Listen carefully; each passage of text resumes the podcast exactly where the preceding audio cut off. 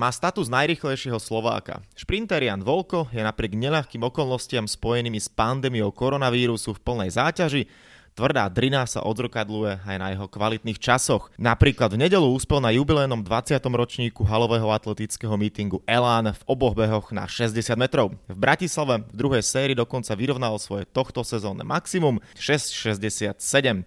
O jeho sezóne, prípravách, ktoré by mohli a mali vyústiť atakom olympijského limitu, sa budem s 24-ročným Bratislavčanom rozprávať v najbližších minútach v rámci olympijského podcastu. Volám sa Stanislav Benčat a som rád, že môžem v debate privítať Jana Volka. Janči, pekný dobrý deň. Ahoj, ahoj, ďakujem za pozvanie.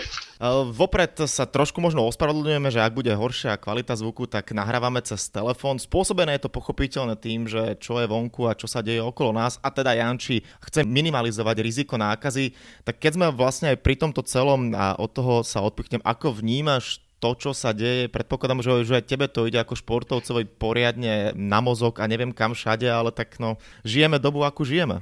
Tak áno, je to aj u nás v športe. Je, sme myslím si, že jedna z tých najviac zasiahnutých oblastí, keďže celkovo je málo podujatí, málo sa dá kde trénovať a tiež na tú psychiku to, ako vravíš, nie je úplne ideálne, keď za týždeň má človek prejsť s piatimi rôznymi testami, už fakt má potom tú paličku naozaj skoro v mozgu, ale tak ja som rád, že, že tieto opatrenia e, vôbec umožňujú konanie sa pretekov aj keď teda na Slovensku ich je pomenej, ale v zahraničí aspoň ako tak. Áno, áno.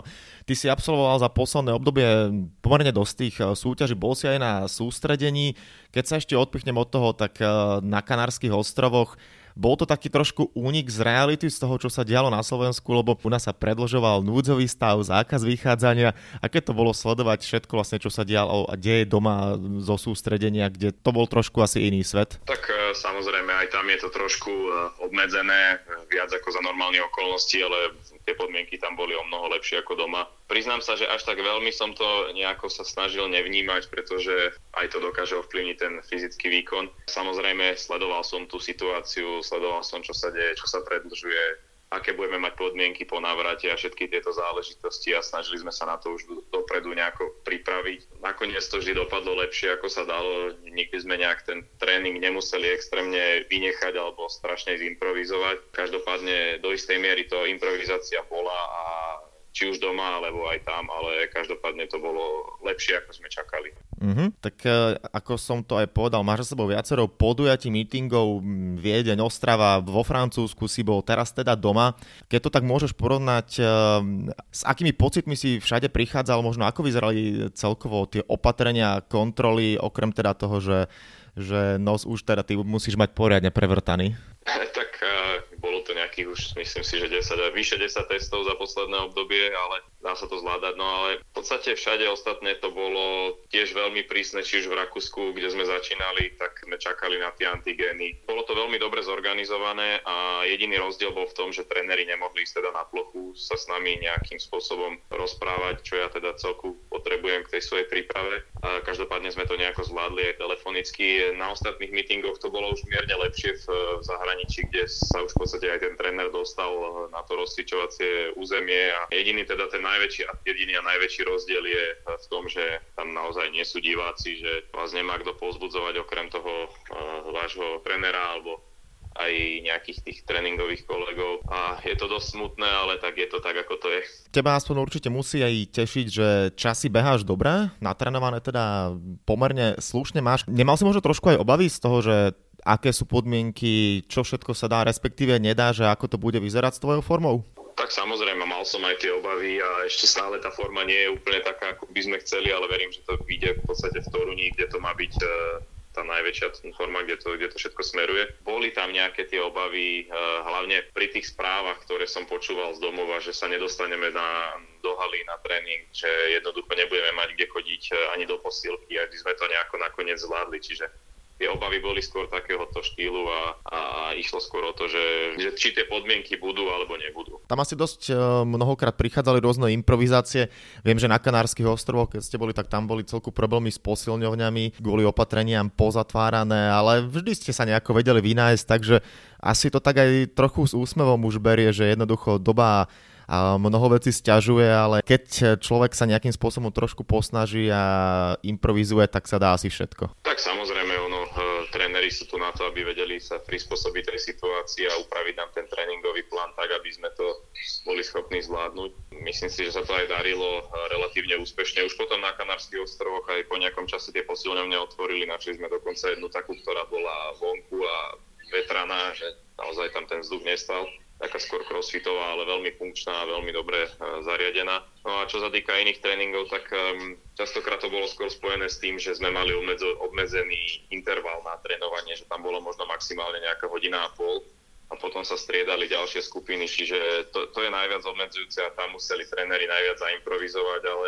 myslím si, že to veľmi dobre zvládli a že nám poskytli v podstate to, čo sme potrebovali dosť smerom k sezóne, k tomu, aby sme mohli podávať výkony. Môžem o tebe povedať, že ty si ITčkár, takže človek, ktorý má blízko k dátam a vie, vie s tým aj pracovať. Predpokladám, že vždy máš pripravený a urobený ten plán, harmonogram, že koľko by si mal asi dvíhať, koľko času stráviť na dráhe, keď napríklad boli zavreté posilky alebo keď bola tá nejaká horšia fáza, cítil si to a videl si to možno okamžite na číslach, na dátach, že a teraz možno pár dní som menej dvíhal, tak proste tá sila výbušnosť tam nie je, že sám sebe si možno aj v tomto taký trošku tréner. V podstate do istej miery áno, do istej miery sa význam v tých číslach, ale ani my nerobíme úplne nejakú e, absolútne e, okamžitú analýzu tých, e, tých údajov vždy to je skôr také na tie tréningové cykly, kde sa to porovnáva, ten mesačný, respektíve štvortýždňový cyklus. A každopádne napríklad, keď, sa mi, keď som si zranil chrbát na, na Tenerife, na tom prvom sústredení, ktorom sme boli, tak uh, samozrejme hneď bolo cítiť, že po, po mesiaci tá sila ubudla, že tam nie je toľko dynamiky, že jednoducho tam nie je to, čo sme chceli. Museli sme sa s tým iným spôsobom popasovať, nejak to nahradiť, vykompenzovať a práve o tom je tá improvizácia,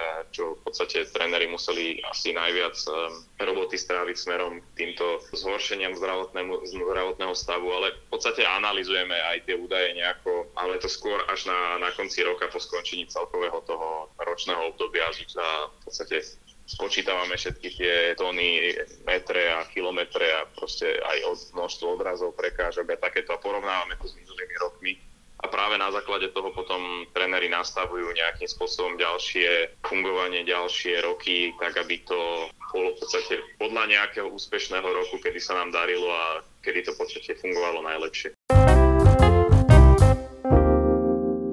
Like, keď sa pozrie na šprintera, tak pochopiteľne vidí hordu svalov. Ako to vlastne máš, keď je taký klasický bežný deň? Koľko času tráviš posilňovni a koľko času tráviš už len eh, čisto prípravou na tartane, respektíve na dráhe? Za normálnych okolností je tam posilňovňa dvakrát do týždňa teda trénuje sa 6 krát, teda 6 dní v týždni, pričom v prípravnom období je tam, tam 4 dní dvojfázové tréningy, ktoré sú v podstate okrem tej posilňovne väčšina na dráhe, respektíve teraz, keď sme boli na Kanárskych ostrovoch, tak tam bolo tréningov aj na piesku, e, ktorý sme na pláži, čo sme v podstate využívali veľmi často v minulých rokoch a sa nám to osvedčilo, preto sme to chceli zaradiť do prepravy aj teraz. Väčšinou tie tréningy sa hýbu na úrovni nejakého, nejakej hodiny a pol, dvoch, záleží aj, aj atletika je skôr taký šport, ktorom e, kým neodrobíme to, čo potrebujeme, neodídeme z toho tréningu, že nie je to, ja neviem, že máme teraz dve hodiny vyhradené presne na na sekundu to dodržíme, na sekundu odídeme a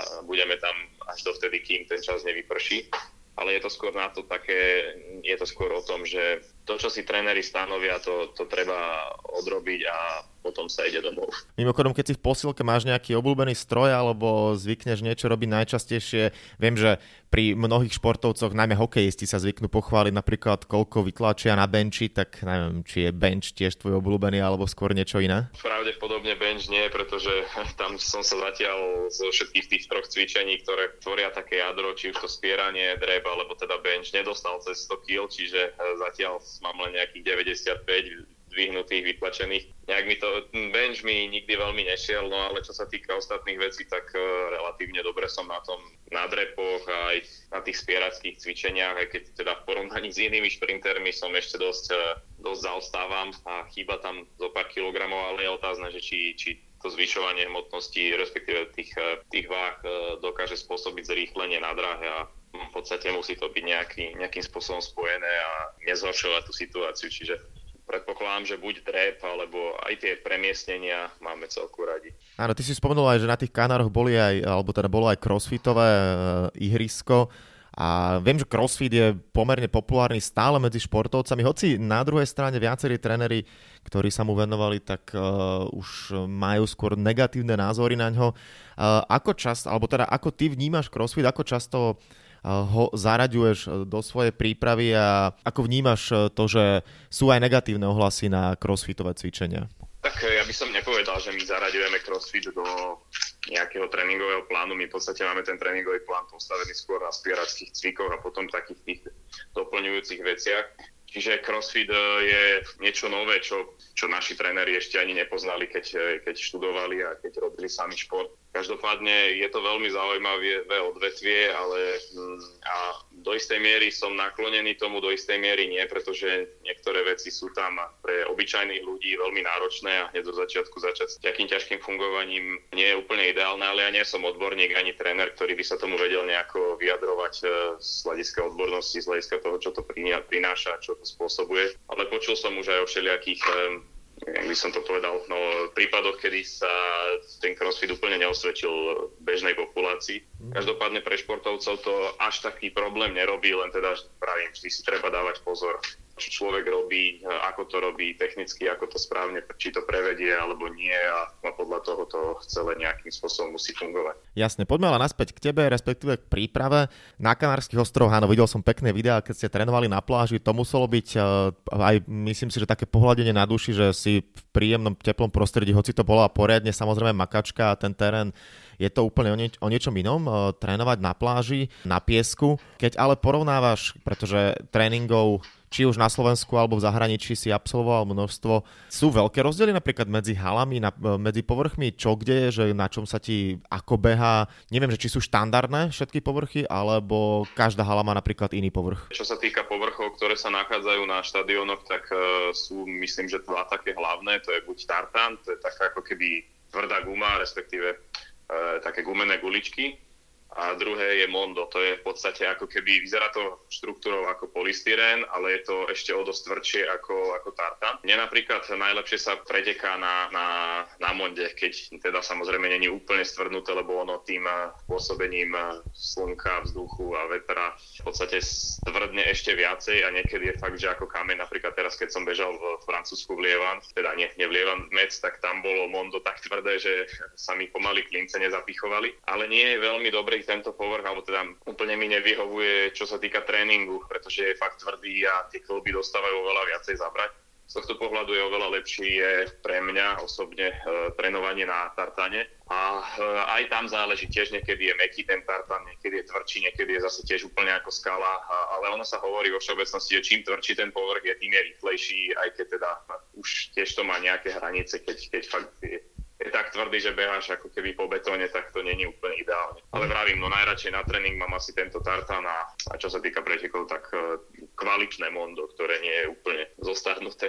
Jasne. Teraz ma oprav, ak poviem náhodou nepravdu, ale keď uh, nejaké veci som si aj pripravoval, tak v tvojom týme, respektíve keď sa ne, nejakým spôsobom pripravuješ, tak nie je to taký úplný štandard, ako napríklad sme vydávali Usaina Bolta a podobne, že uh, dvaja ľudia, respektíve tréner a potom možno nejaký jeho sparring či už to bolo pri Usainovi Asafa Pau alebo Johan Black, ale ty si viac obkolosený, alebo teda viacerými ľuďmi, zvykneš sa spoločne s týmom venovať aj výchove talentov a mladých e, šprinterov. Ako toto vnímaš, takú tú svoju pozíciu, úlohu, že nie si len e, elitný slovenský športovec? Neviem, aby to nevyznelo úplne prestrelne, nie je tréner, ale možno motivátor, jednoducho človek, ktorý okolo seba má viacerých ľudí a aj nejakým spôsobom odozdáva nejaký ten message športovca, že nie je to len o tebe, ale aby možno tá atletika sa u nás čoraz viac rozvíjala a čoraz viac ľudí behávalo, pretože síce si stále mladý chalan, ale vek nikto nezastaví, nikdy nevieš, čo sa stane, tak jednoducho, aby nebol zapísaný v histórii slovenskej atletiky iba Jan Volko, ale čoraz viac mladých talentovaných eh, šprinterov, atletov. Rozumiem, čo, čo, čo sa snažíš eh, opýtať.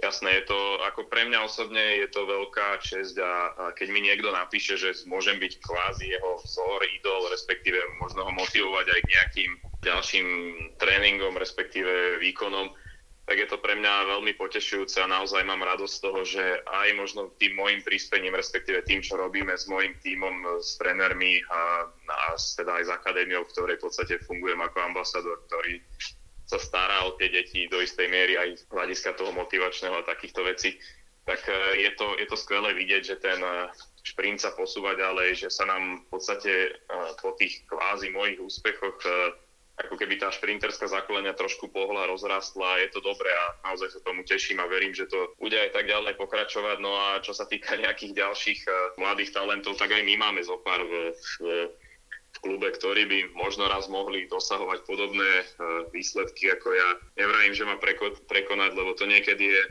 ťažké dávať deťom takúto úlohu, respektíve vsádzať ich do takejto pozície, aby si zbytočne nevytvárali tlak a proste, aby sa snažili skôr byť e, sami sebou, prekonávať sami seba a nie niekoho iného. Čiže samozrejme teším sa tomu a, a verím, že to bude ďalej nejako pokračovať a že aj teda my prinesieme tým tomu slovenskému športu a atletike trošku viac nových tvári. No a ešte, aby som aj spomenul, ja, ja sa necítim veľmi v pozícii trénera, pretože na to naozaj treba mať vysokú školu, treba mať vzdelanie na to a a necítim sa úplne dobre niekomu, by, niekomu radiť takéto veci, ale minimálne z mojich skúseností občas niečo odozdám aj, aj našim mladým atletom, kolegom, sparingom. Viem im občas niečo poradiť, ale čo sa týka nejakých tréningových plánov, tak to, to, to si netrúfam zatiaľ. Jasne, jasne. No ale keď si spomenul to uh, spojenie prekonávať časy a rekordy, tak určite z týždňa na týždeň, z mesiaca na mesiac by si chcel veľmi rád prekonávať svoje časy, svoje rekordy a teda rekordy, respektíve limity, ktoré sú stanovené na to, aby si sa dostával uh, čoraz viac do tých elitných štatistík a pochopiteľne cieľ, ktorý asi nemožno nespomenúť a to sú letné olympijské hry v Tokiu. Ja viem, že je to ešte pomerne ďaleko, ale máš niekde možno nalepené na stene nejaký plagát alebo niečo, alebo proste pozeráš sa, odpočítavaš dní do Tokia a nejaké tie limity, ktoré sú na to potrebné, najmä teda na dvojstovke, tam by to reálne mohlo byť. Ako vnímaš uh, spojenie Jan Volko a olympijské hry v Tokiu? Tak uh, samozrejme teším sa, lebo v podstate pred 4 rokmi, keď boli v respektíve už skoro 5, keď boli v Riu, som bol ešte príliš mladý a nemal až tak veľa skúseností a ne, ani, ani tá výkonnosť na to nepostačovala. Teraz, keď už som zase relatívne dobre na tom a vedel by som sa tam dostať, tak vznikla takáto situácia, ale Veľmi, veľmi by som sa chcel dostať na olympijské hry do Tokia. Myslím si, že to môže byť práve v Tokiu tým, akí sú Japonci organizovaní. Veľmi pekná olympiáda, rozhodne by som sa tam rád dostal. Zatiaľ to všetko nasvedčuje tomu, že by som sa mohol predstaviť na obidvoch disciplínach, aj stovke, aj dvojstovke, keďže ten ranking je zatiaľ veľmi priaznivý, ale nechcem nejako dopredu príliš hovoriť, lebo všetko sa to môže ešte nejako zmeniť a, a aj poposúvať.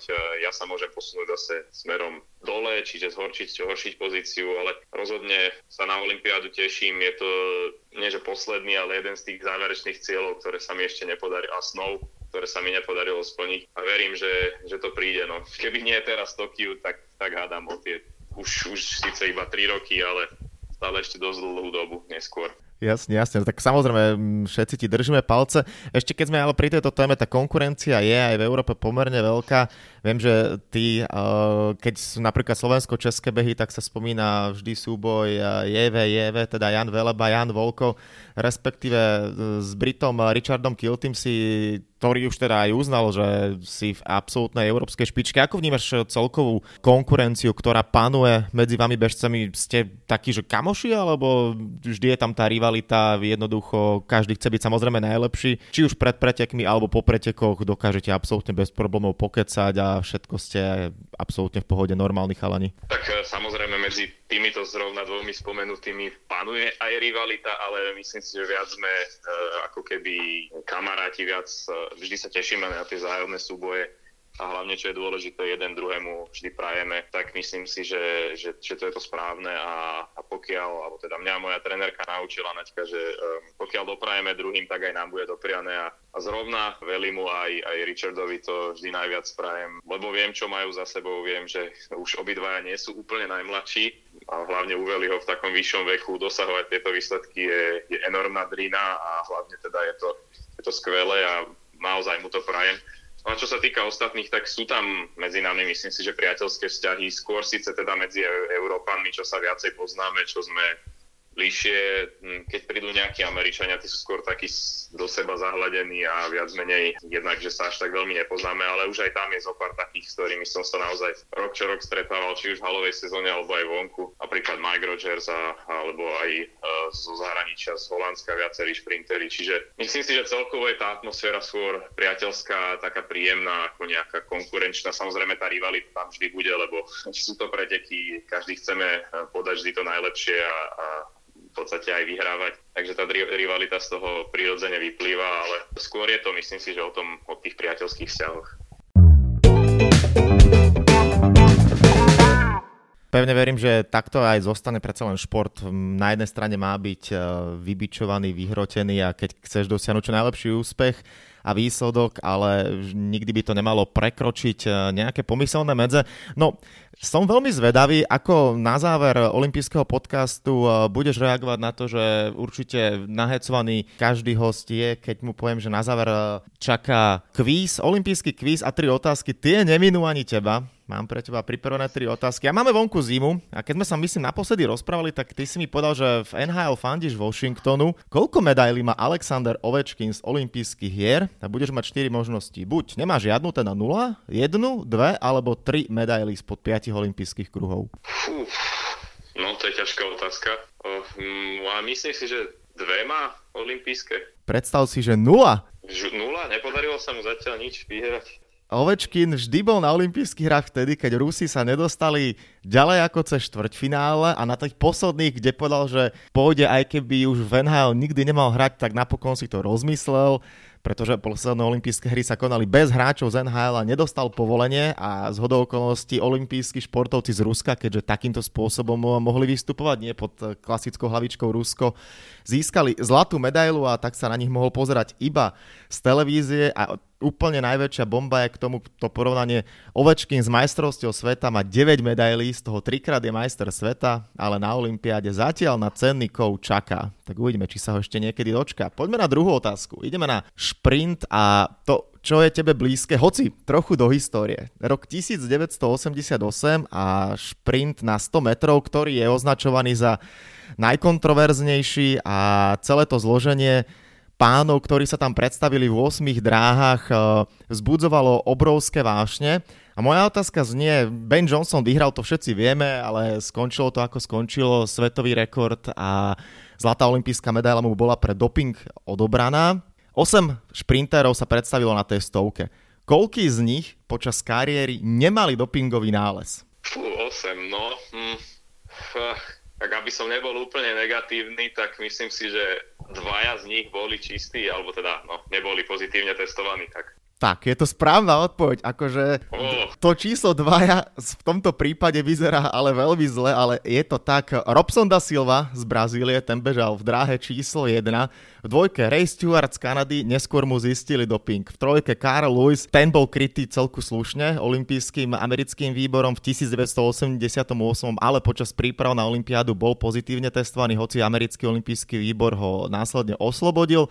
Štvorke Linford Christie, tomu našli Nandrolon, v dráhe číslo 5 eh, Calvin Smith, Američan, nikdy mu nič nenašli, šestke spomínaný Ben Johnson, najväčší dopingový hriešník olympijskej histórie, v sedmičke Desai Williams eh, po prevalení dopingu, ktorý mal jeho krajan sa aj on priznal, že bral zakázané steroidy. No a v dráhe číslo 8 Dennis Mitchell, ktorý takisto bol pozitívne testovaný, našli mu v tele príliš veľa testosterónu, chcel to vtedy obhájiť slovami vypil som 5 fliaž piva a mal som 4 krát sex za noc, no nepomohlo. Tak eh, príliš veľa testosterónu a takisto bol prichytený príčine, takže takýmto spôsobom 6 z 8 neuveriteľné, no tak aj to patrí k športu. Je to dosť smutná história, ale tak čo už s tým narobíme. No, Presne tak. No a poďme na záverečnú tretiu otázku. Tu ja poväčšine spájam s Japonskom, keďže tak ako som to povedal, všetci pevne veríme, že najbližšie olympijské hry budú v Tokiu a dominantou Tokia je napríklad aj hora Fuji. Typni si,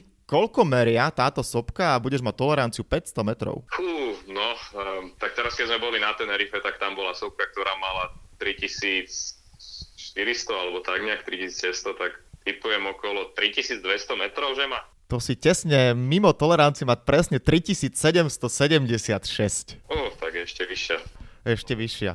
No tak ja pevne dúfam a verím, že si ju vychutnáš aj priamo naživo, že sa na ňu budeš môcť ísť pozrieť. Jan Volko bol ďalším hostom olympijského podcastu. Janči, všetko dobre ti prajem. Nech ti to beha, nech tie limity plníš a nech potom v lete si ty a aj my všetci ostatní vychutnáme to, akým spôsobom budeš reprezentovať Slovensko na olympijských hrách. Ešte raz ďakujem pekne a prajem ešte pekný deň. Ďakujem aj ja veľmi pekne a pekný deň ešte prajem.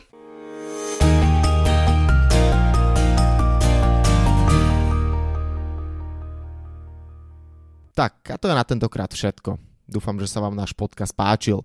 Prihláste sa na jeho odoberanie vo svojej podcastovej mobilnej aplikácii na platformách Google Podcasty, Apple Podcasty a Spotify. Podcast môžete podporiť tým, že ho odporúčite niekomu z okolia alebo náš podcast ohodnotíte na Apple Podcastoch, veľmi nám to pomôže.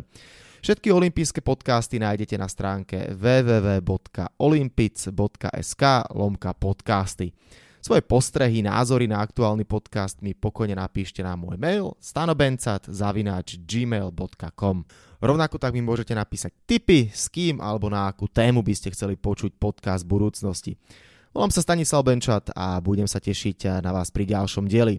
Tak teda zatiaľ sa majte a všetko dobré. Olympijský podcast vám prinášajú exkluzívny partner spoločnosť Typos, generálni partneri 4F a Toyota a hlavní partneri Bila, SPP a Matador.